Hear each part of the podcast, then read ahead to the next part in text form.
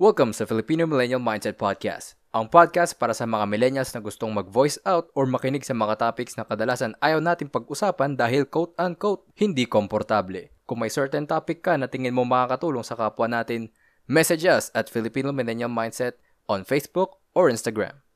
Sa episode na to, sasamahan kami ni Dan, pero medyo nahiya pa siya mag-speak up. So makikinig lang muna siya. Mag-share siya ng thoughts sa, mga, sa comments. Tapos share namin yung opinion niya sa sa inyo. So yun, game na. Ibig sabihin ng imposter syndrome, also known as imposter phenomenon, imposterism, is a psychological pattern in which an individual doubt their skills, talents, or accomplishments and has a persistent internalized fear of being exposed as a fraud. Haba. explanation mo na lang, sarili mo explanation. Kumbaga, tingin nila hindi, yung skills nila, hindi sila ang um, match sa, sa, sa society, parang hindi ka worthy. Uh, hindi sila worth. Yun nga yung feeling of unworthiness, self-pity, yun nga yung talents nila, tingin nila, wala silang kwenta, parang shit sila. Sabi, sabi mo na experience mo yan sa pag, ano eh, pagiging programmer mo. Paano? Hmm. Yung siguro first six months ko, akala ko kasi papasok ako dun sa work na kasi meron akong personally built na website, meron akong basta kung maganda yung portfolio ko and yung yung programming stack, yung parang programming languages pati mga programming plugins na ginagamit nila dun sa work. Alam ko din. So, parang sobrang parang confident ako na tingin ko makakapag-contribute agad daw ako sa team in the first six months. Pero hindi. So, akala ko I'm the shit. Pagkadating ko doon, shit pala ako. sobrang, sobrang shit pala yung skills ko. Kasi may mga bagay talaga na hindi natuturo sa school eh. Ang matututunan mo lang talaga siya pag nasa field ka na. Kasi sobrang specific nung, nung technology na ginagamit nila. Tsaka parang, parang design ng software. So, kailangan ako mag-adjust. So, parang, parang headless chicken ako habang nag-work parang hindi, hindi ko alam gagawin ko, ano, paano ba, pa, paano ko ba sisimulan. So, chicken ka lang pala. oh, parang, oh, parang, ang, ang tingin ko, ang root cause na yun, noon kasi yung ego ko, nilalagay ko sa level yung, yung uh, ability ko. Parang nile-level ko sa mga tao dun sa, sa work. Eh sila dun, may mga 10 years experience na, 5 years. So, Di dapat ganun. Problema yan ng millennial tingin ko eh. Kasi sa sa ating mga millennial, sobrang competitive tayo, di ba? Sobrang, sobrang in terms of technology, gusto, ta- gusto natin tayo na una. Pag may nauna sa'yo, tingin mo, wala nang kwenta oh. yung idea mo. Mm. Oo, oh, walang kwenta na yung idea mo. Parang, tsaka parang medyo nag, simula ang nangyari naman noon, sobrang nagda-doubt ako sa sarili ko. So, naging sobrang tahimik ako pag, pag may meeting. So, isa sa mga sinabi sa akin ng mga yung senior engineers doon, sabi niya sa akin, kahit anong engineering field, sinabi niya, kailangan mong i di lang speak your heart out eh. Speak everything. Speak your heart out. Speak your mind out. Kasi kahit mali pa yan, okay lang yun. In, ano, imbes na hindi mo siya sasabihin and then forever ka na lang na mali parang hindi hindi ka natututo. Ganun yun, yun yung best way na ma, ano eh, ma, matuto ka sa kahit anong field siguro na sabihin mo yung anong naiisip mo. Siguro kaya rin may takot mag-speak up kasi takot sila maging ano, imposto. mm. Kasi tingin nila... Natatakot sila makorek din siguro. Uh, diba? Sino ba ako para mag-speak up, di ba? Sino ba ako para mag... Mm share ng ideas ko eh puro para puro the shit programmers kayo dito. Ako shit oh. lang ako. So yun yung yun yung pinaka naging problema ko. Dahil hindi ka na ako nagtatanong. Yun yung problema. Di ka na, hmm. di mo tinatanong yung mga nasa nasa utak mo. Pa, pa, paano ba? Dahil dahil sa ego, kalimitan, 'di ba? Kaya hindi ka nagtatanong. Uh. So dami akong para sa funny experience sa, sa work na pang talagang wala talaga akong clue sa ginagawa ko. Yun na yung pinaka mo. Parang gist ng imposter syndrome. Oo, gist ng imposter syndrome. Na ako, ito yung gist ko. ito yung gist na. Baka ibang gist yan. Hindi, hindi. Hindi, Marerelate ko siya talaga sa ano eh. Ah, yung unang natuklasan ko yung self, parang self-development. Kasi dati, ano ako, sobrang self-victimizing na tao. Na pag may ginagawa akong mali, sobrang bobo ko. Bobo ko ganyan. Tapos ang negative ko mag-isip. Nadami ko, nadadamay nga lagi yung girlfriend ko dati sa pagiging negative ko mag-isip. Eh. Maganda example yung dati nung nagbagyo kami. Na muntik na kami hindi makauwi. Ako nagmumukmuk na lang. Siya naghahanap pa rin ng paraan para makauwi. Ah, tapos nung dahil sa work ko, yung unang weeks ng work ko, natuklas ako yung self-development dahil ano kami, uh, social media agency. Tapos may client kami na coach, tawag dito, self-development coach, parang ganun, o kaya business Mm. coach. Nung natuklasan ko yun, parang ayos ah. Tapos in-implement ko sa buhay ko na, ayun, pumapayat ako, ganun. Tapos, alam mo, doon ako nag-start mag-podcast talaga. Yung unang podcast ko, share ko sa IG ko. Mm. Tapos, wala, basta, parang, tinu- sinasabi ko sa tao kung ano yung natutunan ko, dapat ganito rin yung gawin nila. Na yung mga tropa ko dati na puro inom lang, parang pinamumukha ko sa kanila na mali kayo, ganyan. Oo. mali ginagawa. Tapos, after a few weeks, ewan kung, ano, basta may naramdaman akong sobrang uncomfortable na feeling ko shit ako. Mm. Tapos, siguro hindi talaga ako yun kasi hindi ko, hindi ko personality yun.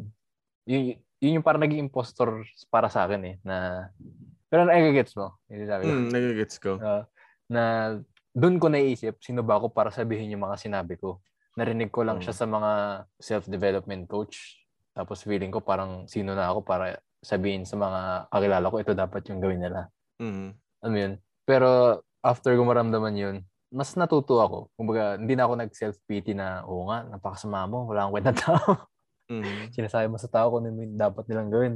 Sino ka ba para sabihin niya? Tapos, natuto akong ano, mag-empathize pa. Nat- nagkaroon ako ng more empathy na yung ibang tao parang, eh, ga- gaya ng sinasabi ko kanina sa'yo nung bago tayo mag-record. Dati, ka- pag may naririnig akong kaibigan ko or tao na mura ng mura, tingin ko agad sa kanila, parang mas tao sila. Dapat ganito, dapat ganyan, dapat ganito. Tapos may, ta- may tropa akong inom ng inom, dapat ganito, dapat ganyan. Although mali naman talagang mag-excessive kang mag-inom na walwal, di ba? Mm. Alam natin. Alam natin. Oo. Pero ayun, na- na-empathize ko na baka tong taong to may pinagdadaanan na hindi niya sinasabi kaya ganito yung behavior niya, di ba? Baka kaya siya nagiinom nang nagiinom dahil baka may problem siya sa family niya, hindi siya sabi. Tapos ang tingin ko agad sa kanya, shit siya, di ba? Kaya na- natutunan ako mag-empathize maigi. Tsaka, So, da- dapat maging open open-minded ka din sa mga you know sa mga bagay-bagay. oo. Paminsan ano eh merong reason bakit yung isang tao parang may mali sa kanya. eh. Mm. To, tong podcast natin, maganda example to. Na dati naisip ko, sino ba, sino ba tayo para pag-usapan Mm. tong mga bagay na to para i-bring out yung mga thoughts natin, di ba? Mm. Kasi kung sa normal na buhay natin dati, nor- normal pa rin naman tayo ngayon. Pero yung buhay Mm. natin dati, Oo. hindi tayo mag-usap ng ganito, di ba? Oo. Puro magiyalan tayo, inumun. Tara shot, magiyalan. Tsaka ano eh, di naman tayo nag-speak through our success eh. Most of the time, Ah. nag-speak tayo dahil yung sa mga failures natin. Mm, di ba? Kaya tingin ko, kaya maraming, minsan, pero para sa akin, kaya ako nagkaroon ng maraming issues kasi hindi ako nag-grow sa environment, sa family na open, mag-share. Di ba? Mm. Dapat malakas ka pag pag masyado kang emotional, nagdadrama ka lang. Mga Later ko na rin na-realize yung pagiging em- emotional, okay din siya eh. Kasi nasis, nasasabi mo talaga yung gusto mo. Oo. Tsaka di, in, in that way na nasasabi mo sa sarili mo kung ano talaga yung gusto mo. And then, doon nag nag-stimulate yung sarili mo na, ah, ito pala dapat yung gagawin ko. Imbes na yung parang kinikimkim mo lang sa dibdib mo. Na, Oo, di ba? ah, di mo na lang di mo na lang sabihin at saka isipin. Kaya nga nasabi ko kanina yung sinabi sa akin ng ng ano ng parang senior engineer sa amin na sabi niya na not just speak your heart out, speak your mind out just just spit it out sabi niya kasi in, instead na nasa nasa malay mo yung idea mo yun na pala yung ano yun na pala yung sagot sa mga sa mga current issue na naharap natin kaya rin ano ako eh sobrang sobrang uh, supportive ako sa sa freedom of speech eh Oo, ngayon nagigets ko na nga yun eh. Kala ko dati, Kasi- kala ko dati masyado lang OA yung mga tao Mm. paglaban yung freedom of speech nila. Mm. Kaya na, naintindihan ko din yung mga tao. Pag meron ako mga nakikita sa sa Facebook na parang in-exercise nila yung freedom of speech nila through politics, para sa akin okay lang yun eh. Kasi yun yung depende na lang kung kung paano mo i-view yun eh. Maybe yun dun sa mga point niya may mga tama din. Medyo may mapulot ka din. Mm. Tsaka malaman mo naman kung parang ad hominem lang, di ba? mm, mm. Mahalata mo, maramdaman mo naman yun na talagang yabang lang or talagang pang trash talk lang talaga yung ginagawa nila. Isa pa example lang ano, imposter syndrome na narinig ko lang to sa isa sa mga client namin na wari business owner ka. Tapos siguro first time business owner ka. Feeling mo ano, hindi ka worthy ng mga ideas na naisip mo kasi hindi ka naman, wala ka namang experience sa pagiging business owner, mga ganun. Ganun din sa ibang bagay, kaya tingin ko kaya may ibang tao takot mag-try ng kung ano-ano kasi hindi naman ako yan, hindi naman ako mm Hindi ka naman cut para doon, parang ganoon. Uh, yung yung self-confidence mo wala talaga doon. Oo. Uh, na naunahan ka na ng ano mo, ng self-doubt mo. Oo. Kaya ang narinig ko, narinig ko to, ano, kinakantsawan. Kaya alam mo si Rendon Labador. Mm. Yung, yung maskuladong ano, Oo. Iwan pati pamilya. Oo. Nung nagdodota kami dati ng tropa ko, na parang medyo viral po si, si Rendon nun eh. Binibring up nila yung ano, wag ka kasi mag-isip, gina, sinasabi ni ano, sinasabi daw ni Rendon. Ako kasi di ako nag-iisip, ginagawa ko na lang. May ano, yung ganong klase ng behavior, meron siyang pros and cons. Pero tingin ko mas maganda yung pros niya. Pero ibabalance mo. Siyempre, mag-isip ka. May mga bagay na kailangan mong pag-isipan. Pero may mga bagay na napag-isipan mo na nga, gawan mo na ng paraan. Mag-take action ka. Hindi yung na-stuck ka na sa analysis paralysis, di ba? In, ano yung ganun pag-uugali, okay yun eh, sa totoo lang eh. Para sa akin siguro hindi niya lang na-explain na maayos yun. Oo, kasi tingin ko um, tinatry niya maging controversial. Nasa, na, nasa ano na lang siya ng moment na ano, na pang gusto niya lang sabihin ko anong gusto niya sabihin. Oo. Siguro hindi rin, kasi hindi ko naman siya kilala as a person eh. Hindi yung oh, problema ba, ngayon, di ba? Hindi mo naman oh. kilala yung tao tapos mag-judge. Lalo na doon sa mga mga mga social media influencer. Ba? Uh, alam ba natin uh, yung buong buhay nila. Doon ako natatawa sa ibang tao. Anyways, yun nga, parang yung sinasabi na wag mo na isipin, gawin mo na lang. Ganun ako dati. Sobrang ganun ako dati. Pero literal na talagang gagawin ko na lang. Hindi ko na nag-iisipin. Which is para sa akin nag-benefit siya later on. Kasi ako try ako ng try eh. Siguro si Dan alam niya yun. Lahat na ng program sa school sinarlihan ko. Speech choir, choir, music, basketball, volleyball. Kahit shit ako, okay lang. Na-try ko. Pero yun yung maganda na parang unti-unti mo na din discover mm. kung ano ba talaga gusto mo, saan ka ba magaling. Mm. Di ba? Saan ka mm. hindi magaling. Kasi natatakot yung tao mag try at mag-fail eh, di ba? ang ganda ng comment, hindi ka pwedeng maging open sa issues mo. No. Dapat matibay ka, resilient ka, toxic culture. Totoo yun, sobrang, sobrang ano siya, sobrang, lalo na, di siya sa, ano natin eh, sa, sa generation natin eh. Parang nasa earlier generation na parang dapat battle hardened ka all the times. Kasi 'di ba, yun nga Filipino resilient nga 'di ba? Tingin ko nagmula siya sa ano eh. Ano bang tawag sa generation bago tayo? Mga nanay tatay natin. baby baby boomer ata. Boomer na ba yun? Hindi pa. Hindi pa yata. 80s ata yung baby boomers. Eh.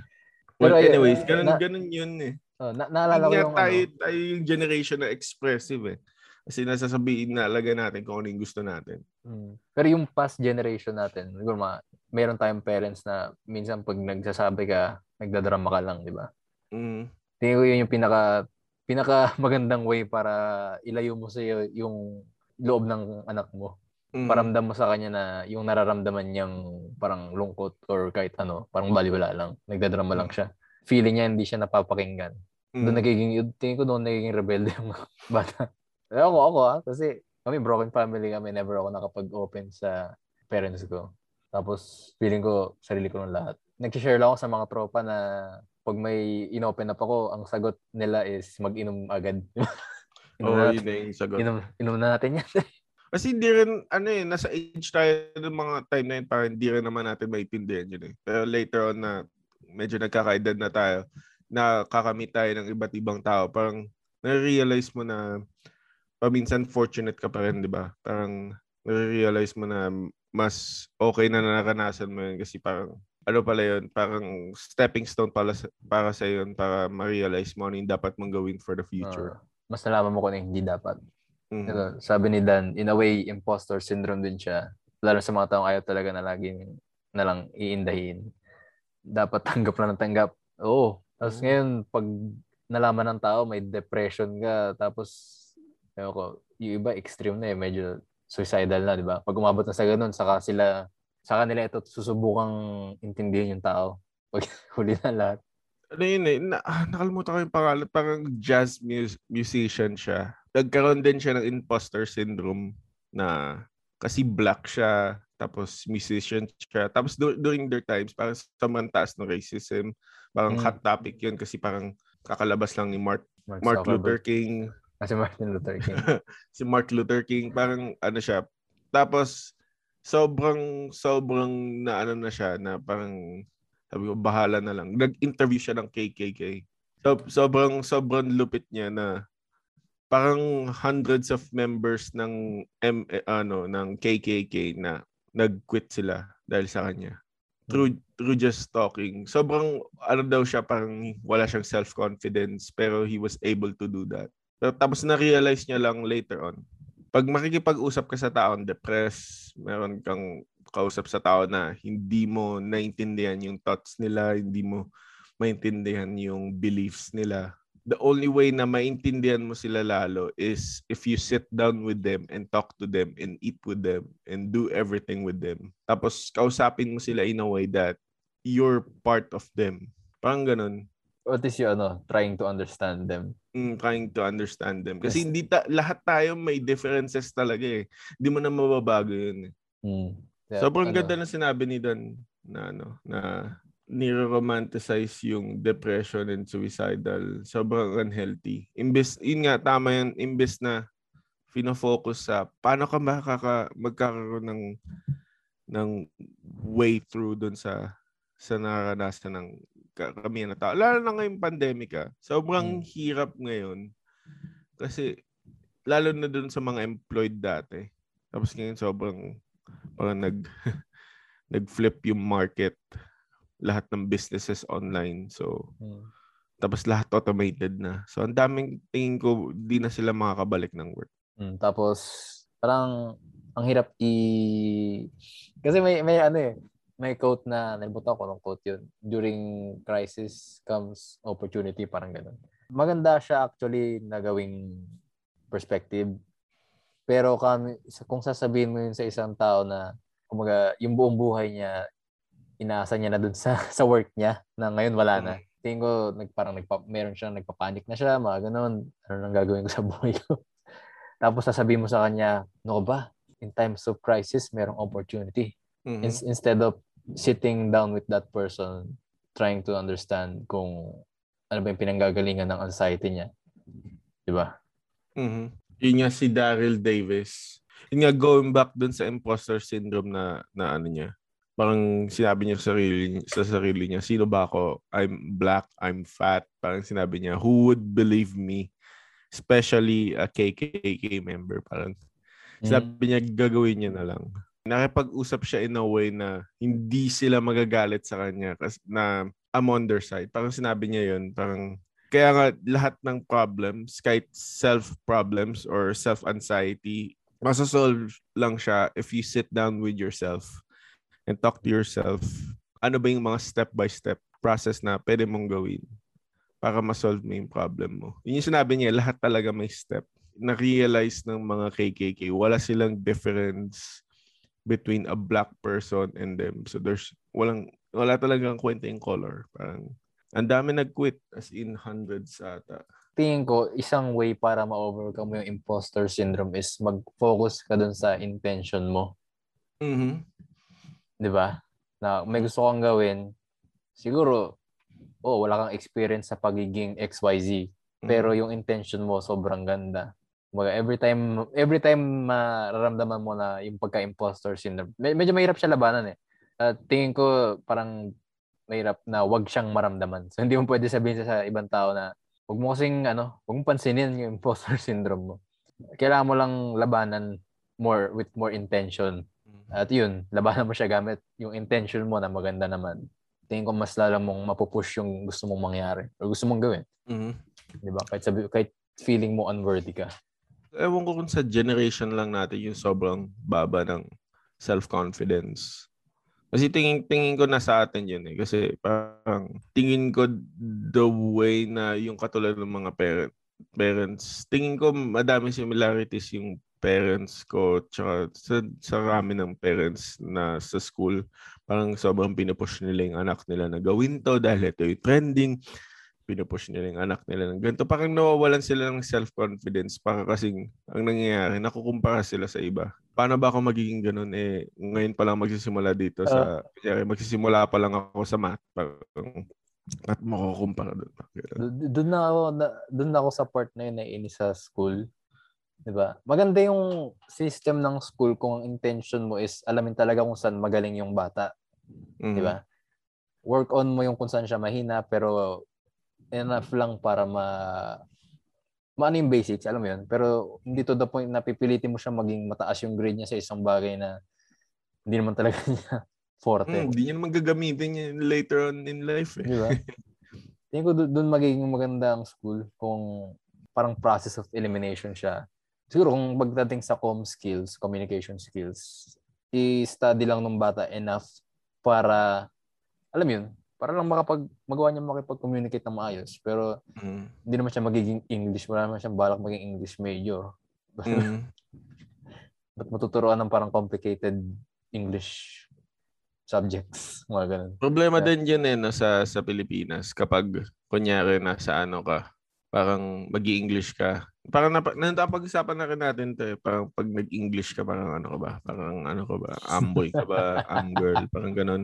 Oo, uh, Pag, naka, pag nakakitaan mo ng mali, kokorektin mo agad, tapos babash mo siya. Ha, tanga. Parang ganun. Parang Pero, sobrang, sobrang toxic doon. Parang ugali ng Pilipino. Pero, ma, ano magugulat ka? Dito, bihira mo siya makita. Kasi hmm. dito, hmm. basta naintindihan nila yung thought ng, ng sentence mo, okay na sa kanila yun. Kasi ano din dito eh, sobrang mali din yung grammar dito. Oo. Uh, Nagets ko yan. Tingin ko mm. na hindi lang siya napupunan ng siguro ng Pinoy kasi dahil sa accent mm. ng Amerika. mm. hindi nila napapansin na mali na pala, di ba? Pero sobrang guilty ako doon ha, na pag may mali sa grammar na hindi ko maiwasang wag mapuna or mag may maramdaman ako. Pero nagiging mm. mas aware ako na hindi dapat ay, hindi mo dapat siya i-bash, hindi mo dapat siya pag-isipan ng masama dahil lang nagkamali siya sa there tsaka there, di ba? Nagets oh. mo naman yung Gets mo naman yung gusto niya parating, di ba? Kung oh. gusto mo kung gusto mo i-share sa kanya kung ano yung tama, sabihin mo na sabihin mo maayos, di ba? Di mo kailangan maging douchebag. Tingin ko dun din galing kung bakit merong imposter syndrome. Eh. Parang kaya yung mga tao parang hesitant na sila mag ano, na magsalita. Da, tapos oh, is, inisip na agad nila pag may sinabi sila parang babashin, ibabash agad sila. Parang ma, yun nga yung yung feeling unworthy sila parang Tingin ko dun din yung root cause nun eh. Parang para kasi ma-cancel out ka and sasabihin nila hindi ka in sa ano sa trend. Baka mag-viral ka in a wrong way. Na oh, mag-viral ka in a wrong way. Mabubo nito, di ba, Magal? Oo. Sobrang toxic ng ganun eh. Eh, yung magandang example na rin kay, ano, kay DJ Loon yun, nung sinabi niya na yung, ano, yung sa mass testing, sabi niya, pag ginawa mo yun, yung mass testing, parang meron siyang sinabi na nakakatawa eh. Na talagang mali talaga. Pero talagang sobrang nabash siya. Talagang ano sabi niya? Ano sobrang dami niyang memes. Parang sa mass, mass testing, pag ginawa mo yun, parang hindi siya okay na ite-test. Parang, yung parang sa sa COVID, parang ima-mass test mo sila ng COVID. Mamaya magkasakit daw yung iba. E-test, test nga lang yun. Mm, Tapos yung paano niya in-explain, parang sobrang OA niya.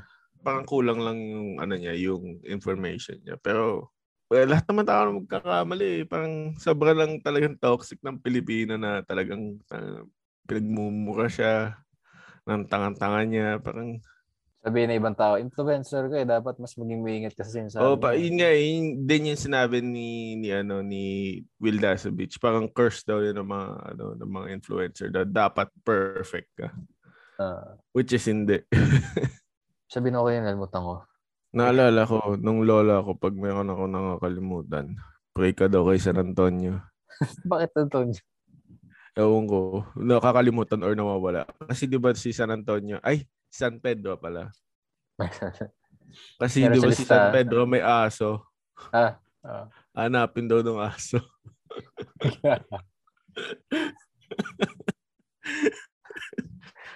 Pero ano, go- going back sa topic, mas hindi ka mababother sa imposter syndrome pag nawalan ka na ng pake sa opinion ng tao. Mm. Alam mo yun, yung tingin ko, tingin ko yung, yung imposter syndrome parang ano siya eh. Symptom siya. Pero ang root cause, may pagka-insecure ka lang talaga. Mm. Alam mo nag-worry ka sa sabihin ng ibang tao. Kaya naisip mo, oh, hindi naman ako ganito. Ba't ko gagawin to? Mm. 'di ba? Pero in reality, natatakot ka sa kung anong sasabihin ng tao. Kaya mo naiisip 'yun. Agree ka ba doon? Mhm. Tsaka sa yung mga tao nagiging parang ano sila perfectionist. Parang pag nagkamali na sila parang yun nga shit na agad sila. Di lang. Oo, 'di ba? Kaya Mm. root cause talaga ng unhappiness yung ano, yung pagiging Insecure. oh, tas although normal talaga siya eh. Pero para ma-overcome mo siya, Mm.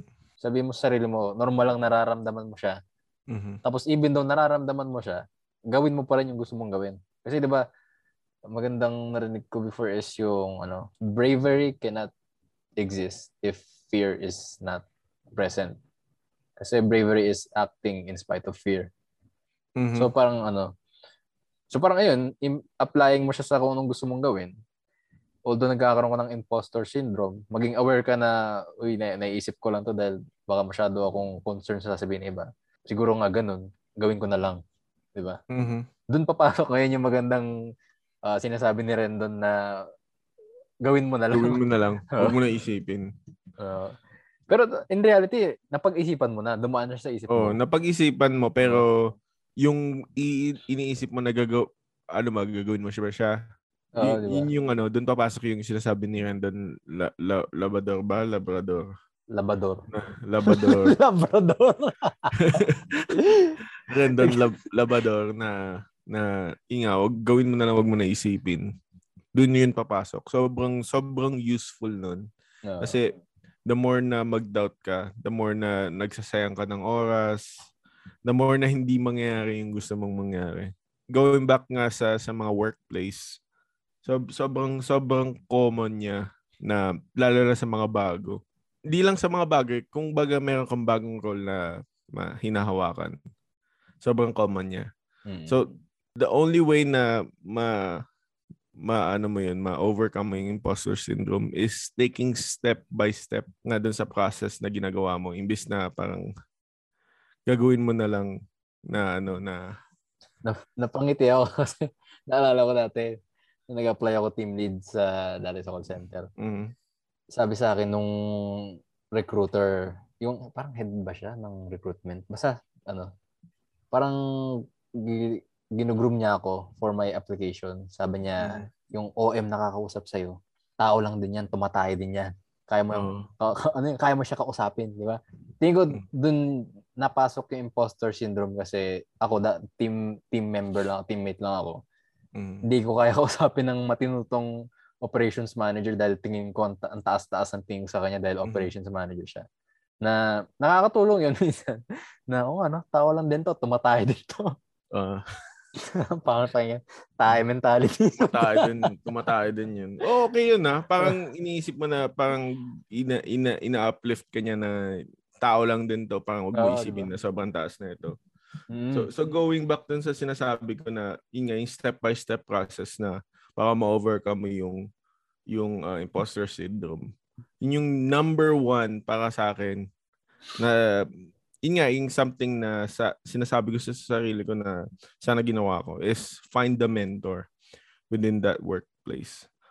Kasi yun yung, yung meron yung isang tao na matatanungan mo kung kung tama ba yung gagawin mo. Sobrang sobrang useful niya Tsaka self-awareness din as a team member. Yung sa sinasabi ko, applicable siya sa mga taong walang imposter syndrome tsaka sa mga taong may imposter syndrome. Yung self-awareness.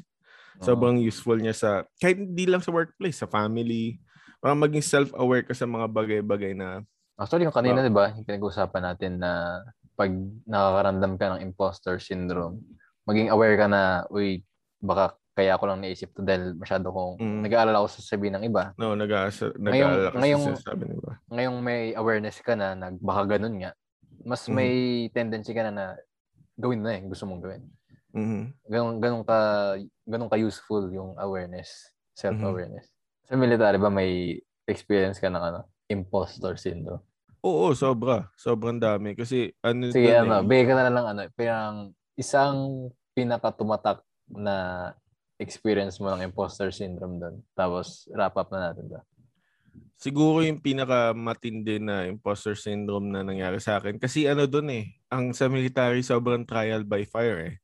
So, bibigay, bibigyan ka nila ng instructions and then ikaw na bahala sa buhay mo kung paano mo Mm. figure out yun. Okay siya na way na matuto kasi you will learn from your mistakes eh. Mm. Tingin ko okay siya. Basta hindi mo na lang siya iti-take as negative na talagang pinabayaan ko na lang. Oo. kumbaga dadating ka sa sa work area nila, bibigyan ka ng tools, bibigyan ka ng instructions, ikaw na bahala sa buhay mo kung paano mo gagawin yun. As in, walang training, walang walkthrough. Ah, although, merong mga times na, lalo na yung mga sensitive na trabaho na pwede kang masaktan. Bibigyan ka nila ng guidance. Pero yung mga, may mga malilit na bagay, talagang wala. So, Talagang, doon, doon mo ba naramdaman yung imposter doon ko syndrome? naramdaman yung imposter syndrome na parang nagda-doubt ako sa sarili ko. Sa Parang mga, tama pinap- ba ang ginagawa ko? sa mga pinapagawa nila sa'yo. Hmm. Ah, okay. Okay, iniisip ko na, ano ba?